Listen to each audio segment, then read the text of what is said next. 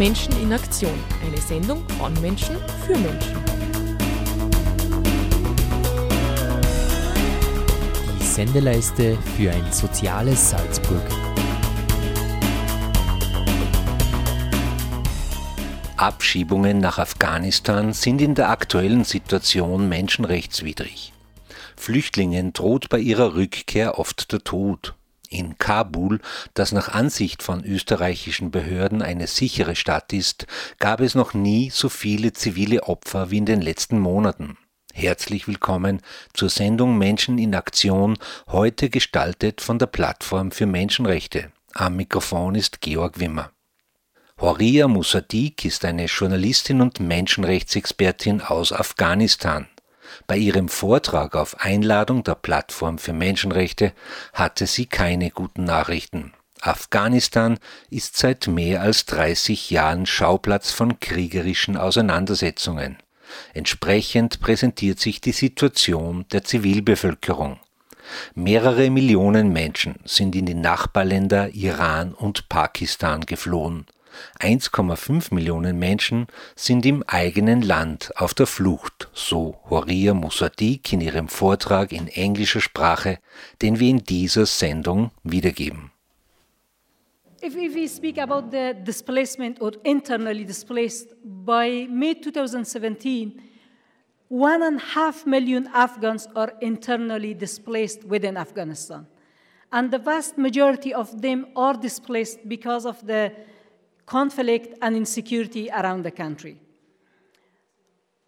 And also, a research that was conducted by Amnesty International, which I was part of that research, the number of the displaced people who reached to the uh, record high back in 2015 and 2016, unfortunately, they were having very little access to basic services uh, that was provided whether by the Afghan government or by the Uh, other organizations in the country. Many of these IDPs, they were living at the brink. And like people who live for 10 years under tents who are quite exposed to the elements during hot summers and very cold seasons. And these are the time when we have higher number of uh, death among children and also among elderly people during winter and summer seasons, simply because these people cannot protect themselves. And even sometimes, when I met with some of the displaced families inside Kabul city, they were telling us that if we can afford one time of meal in, in 24 hours, we feel that we are privileged. And one of those communities, which is called Chamane Babrak, which is in north of Kabul, it is just in the neighborhood of a vegetable market. Those IDPs told us that at the end of every day, uh, these families are going to that vegetable market. The shopkeepers are throwing out bad vegetables and bad fruits. They would bring them home and they would clean it and they would eat it. And most of the times, because they simply cannot cook it, they eat it raw. And, and this is how they are living. Like the average income among many of these IDPs are just between one to three dollars per day. And many of these IDPs, even they don't have access to water, and they have to buy water for 15 liters of water. They have to pay uh, around 10 Afghani, and 10 Afghani is around like four cents uh, US dollar.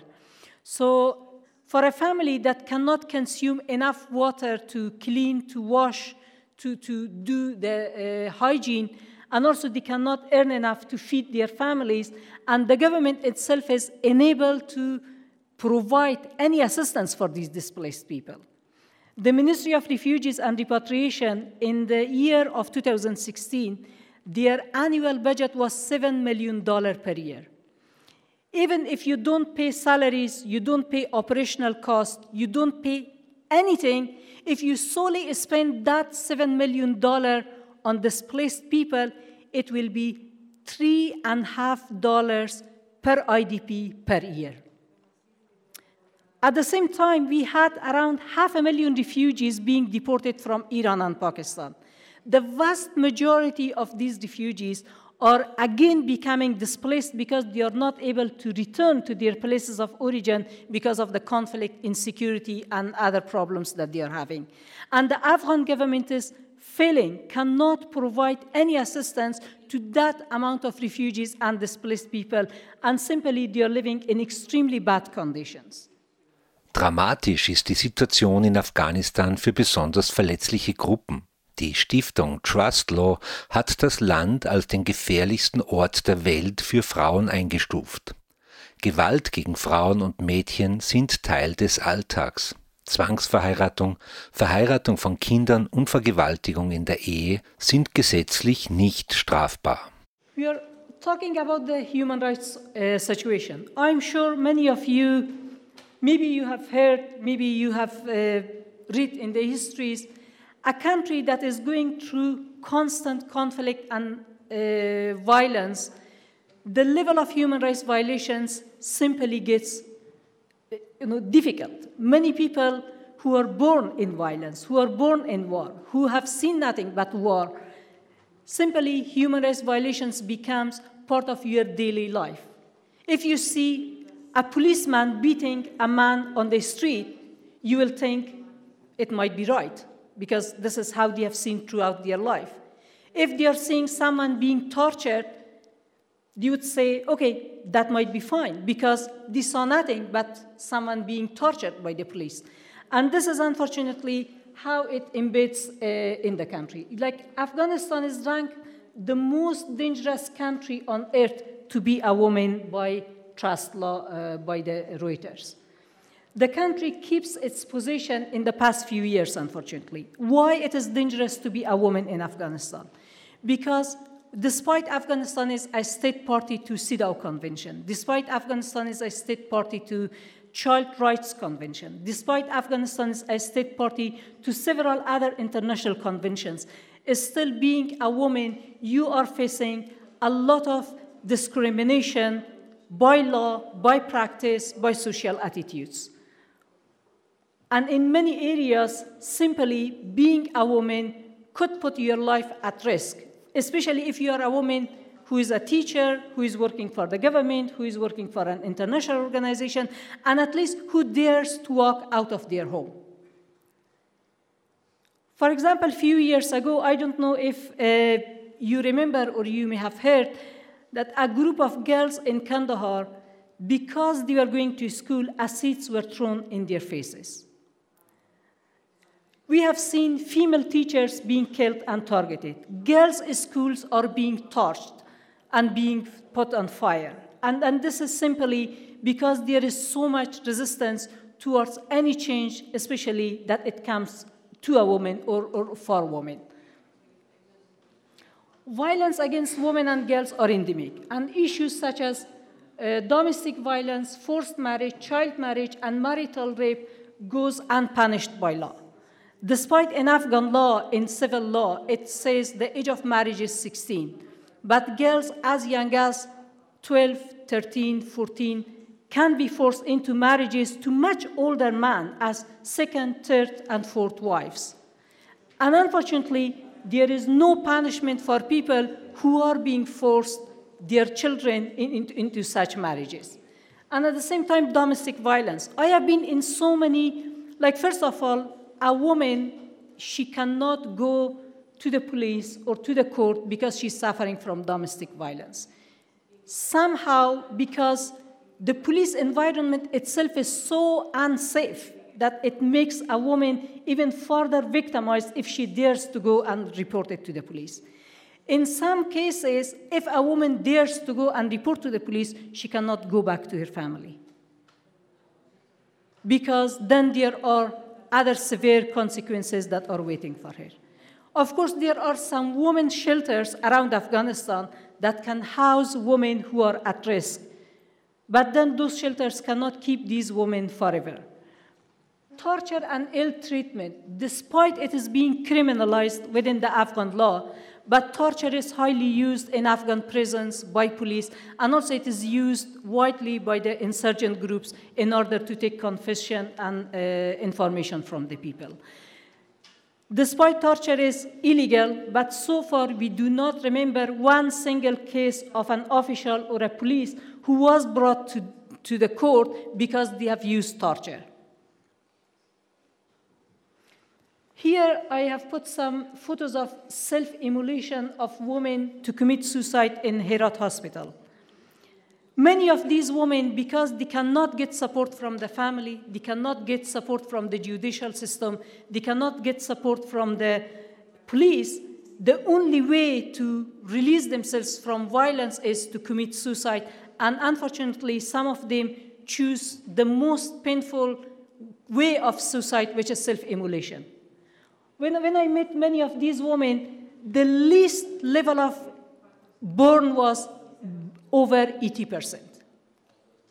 And none of these women could survive because of the high level of burn that they were having. And the most painful thing about this death is till they die, they can speak, they can talk to you.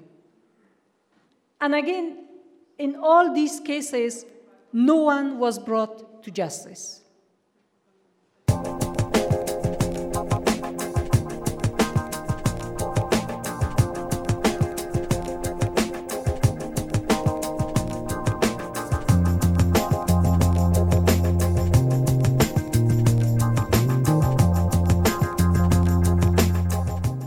Zahl der zivilen Opfer in Afghanistan ist nach wie vor extrem hoch. Sie sterben nicht nur bei Anschlägen der Taliban, sondern ebenso bei Angriffen der afghanischen Armee oder auch bei Angriffen der US-Streitkräfte. Ebenso fatal für die Bevölkerung ebenso fatal für die Bevölkerung, weite Teile des Landes werden von den Taliban kontrolliert. Dies ist besonders für Rückkehrer gefährlich, die nach ihrer Abschiebung aus europäischen Ländern in ihre Heimatprovinzen reisen wollen, sagt die Menschenrechtsexpertin Horia Mossadegh. Civilian casualties. UNAMA reported that number of civilian casualties on Afghanistan is rising year by year. And these casualties, the majority of these casualties are caused by the Taliban and other armed insurgent groups, but at the same time, those casualties are caused by the international forces as well as Afghan forces.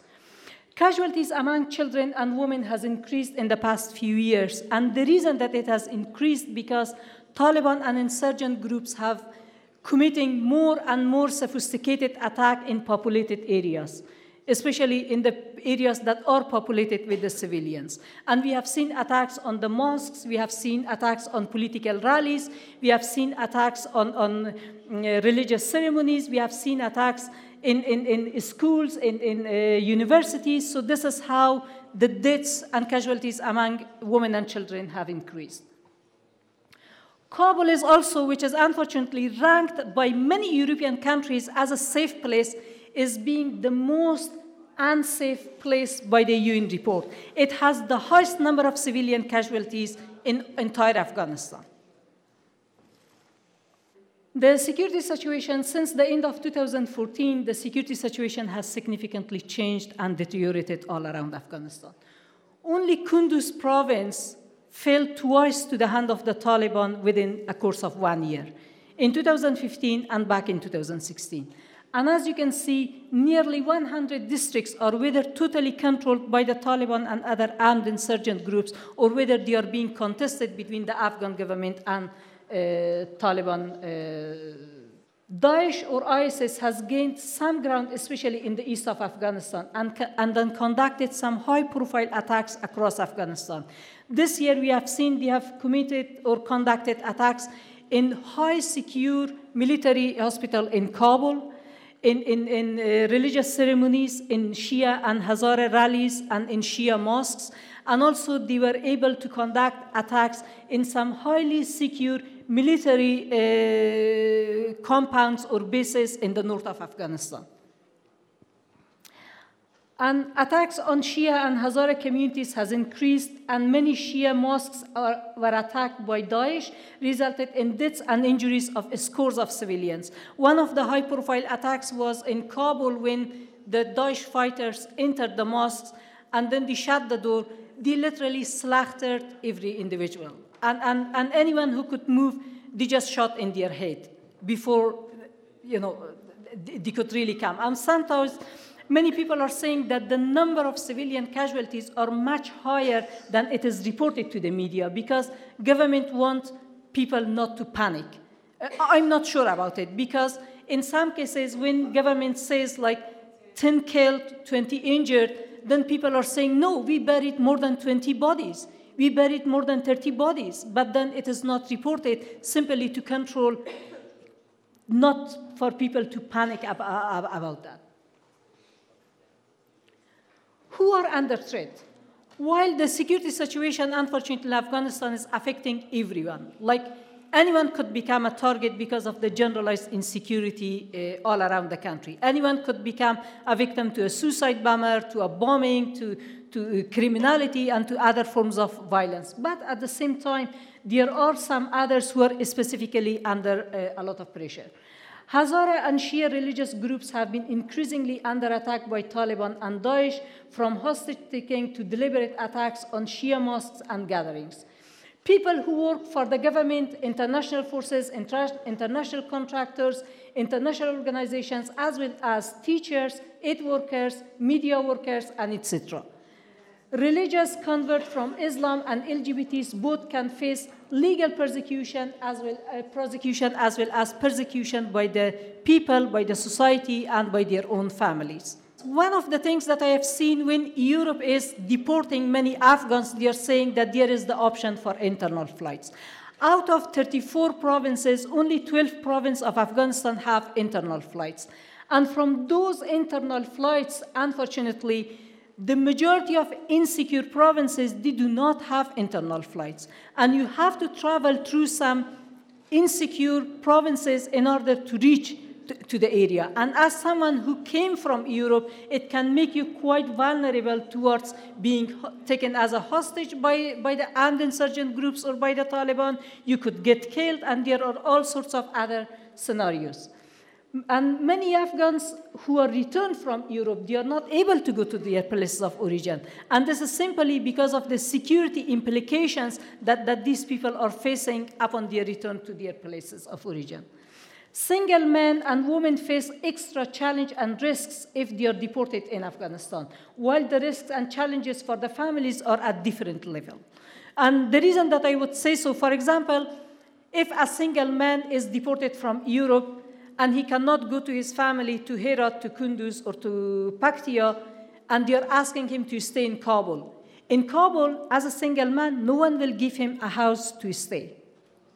It will be very, very challenging for a single man to rent a place and stay by himself because people can link them to criminality, to insurgency, to all sorts of other things. And out of fear that this person may bring some other extra security challenges to the owner, they would avoid and they would reject to give them any house to rent. So, uh, and, and same for single women. While it is not about only violence against women, but as a woman, you're not able to live by your own in Afghanistan. This is absolutely impossible because as soon as you start living with yourself, then it opens it up for all sorts of other scenarios and, and situations.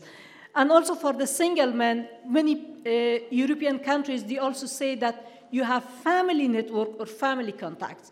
But many families, because they are traditional and because they are so religious, a male single person is as a stranger as someone on the streets. They will not house a young man to stay with their family, especially if they have young wife or young daughters. Because religiously and culturally, it is not accepted. Even if you have a network of families, it doesn't help you at all, unless you have your own parents, your own sister, your own brother in, in, in that situation. Die Politik der europäischen Regierungen bezeichnet die afghanische Menschenrechtsexpertin Horia Musadik als eine Lotterie für geflüchtete Menschen. Oft werden Entscheidungen ohne Sachkenntnis getroffen. Hinzu kommen häufig Fehler von Übersetzern im Asylverfahren. What we have seen in EU immigration system, we call it immigration lottery. What immigration lottery really means, unfortunately, because we have seen how much a caseworker knows about the country, how much do you know about the situation and issues in Afghanistan. In Afghanistan, you cannot generalize your decision on the cases. In Afghanistan, you have to deal with each cases within their own merit because every case is specific to their own merit. a situation could be different from home to home, from street to street, from village to village. You cannot say, because this didn't happen in this village, it will not happen in entire Afghanistan. Or because this happens in this family, it can happen in entire family. This is not, you have to have in-depth knowledge in order to be able to judge a case and to understand what, what the other person was saying. And I was just listening to my fellow uh, Afghans uh, before the session started, and I was absolutely shocked that some of them, with such a powerful and strong cases, their cases have been refused by the uh, refugee and immigration authorities in Austria. I, I was absolutely shocked. And also, EU countries are inconsistent in identifying safe locations for many Afghans. In some countries, some provinces are safe, while in other European countries, the same provinces are ranked as unsafe. So this is why, like, this shows that how inconsistent they are in order to send people to, to different locations. Yeah, so, uh, and also I think translation is another issue at another level of obstacle for refugees. We have seen so many cases of translation that many details, many information are being missed once the translation is happening. Many translators, whether they are politically biased, or ethnically biased, or religiously biased, or sometimes they simply don't have enough knowledge to give all the details that are required. And, and we have seen so many cases, and especially the other challenges when we are dealing with Iranian and Pakistani translators. Simply, Dari and Farsi is very different. Afghan Pashto and Pakistan Pashto is totally different. And when someone comes as a qualified translator and you're trying to translate, so many vital information could be missed. I'm giving you one example.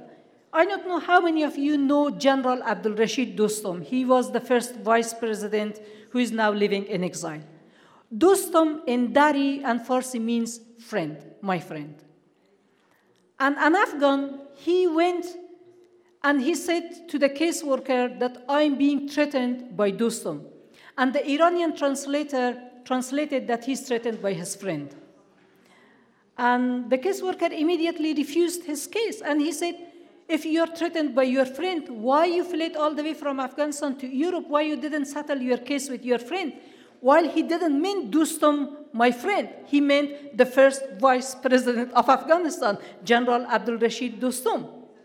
In another case, another Afghan said that when I fled from my area, I spent the night in a kala. Kala in Afghan dialect means a small village. And then the translator translated Qala as a fort, as a castle, because this is what it means in Iranian Farsi. And then the caseworker looked at the map. He, she couldn't find any fort in that area, any palace in that area, and said, he's lying. While Qala in Afghan Dari means a small village, a small uh, place where, you know, a dozen of houses are, are coming together. It's smaller than a village. So this, this is why it is so important that translation should be accurate and you have to make sure that their cases are being heard and their concerns are put properly when you're dealing with those cases. And, and even tonight, I was shocked when I heard from so many Afghans that how many of the vital information are being whether uh, missed or misinterpreted or not even put part of their cases. So I think this is one of the serious issues that need to be taken into consideration when you're looking into Afghan cases. Rund die Hälfte der Asylsuchenden in Salzburg stammt aus Afghanistan. Immer häufiger droht ihnen die Abschiebung mit oft tödlichen Konsequenzen, wie Horia Musadik anhand mehrerer Fälle aufzeigt. Ihr dringender Appell an die Behörden, jeder Fall muss individuell beurteilt werden. Wer seine Entscheidungen auf allgemeine Länderbeurteilungen stützt, riskiert das Leben dieser Menschen. A young Afghan LGBT was deported from Netherlands. He was told that when you go back to Afghanistan, you shouldn't disclose your sexuality and you will be fine. But believe me, as soon as I entered the room, I immediately saw and recognized that he was a, a, a gay person. And then, because he was deported and he was so scared of his sexuality that he couldn't dare to walk on the corridors of the guest house, he was fearing that he will be attacked by some of the fellow refugees or workers in the guest house if they knew about his sexuality. Gay or LGBTs, they are having serious issues in Afghanistan. It is punishable by law, it is punishable by uh, Afghan society, and it is punishable by uh, Sharia and Islamic law. This is why, if they are coming to Afghanistan with their sexuality and if they are known by law, they could be punished up to two years or even more. But by Sharia, they could be stoned to death. They could be killed according to Sharia. And, and unfortunately, many judges and lawyers fail to spot that someone cannot hide their sexuality for long and it will be exposed at one or another uh, time. Another family who were deported from Norway the family fled Afghanistan because the husband was taken uh, by criminals or by Taliban. He was kidnapped and he was uh, taken into custody. The family had to pay a huge amount of money to release the husband. When they released the husband, they fled Afghanistan, they came to Norway. Unfortunately, the immigration authorities in Norway didn't believe their story, and they were deported back. For six months, they were living in hiding. After six months, the same criminals or Taliban did trace the family. And one night, the husband went to the mosque, he never returned. Three days later, his body was found in the outskirts of Kabul. And now the family is in hiding again. So sometimes, unfortunately, as I said, for many cases, this is black and white for immigration authorities whether they believe it or they not believe it. And also, the reason that I'm also saying it is immigration lottery is it also depends not only the knowledge of your caseworker, but also if he or she was happy that day, if they had a fight with their boyfriend or girlfriend, if they came in a bad mood, if the judge was in a bad mood. And, and, and this all can affect your case, unfortunately. And, and we have seen many, many of these cases uh, around. And another, another case was of a medical doctor. She fled Afghanistan because her family were forcing her that she should marry her cousin. And after she couldn't resist the family, she managed to escape Afghanistan. But when she came to Europe, no one believed her. They said, You're a medical doctor and you're coming from an educated family background. How is this possible for an educated family that can force a medical doctor into a forced marriage. But this is possible. In Afghanistan, nothing is impossible.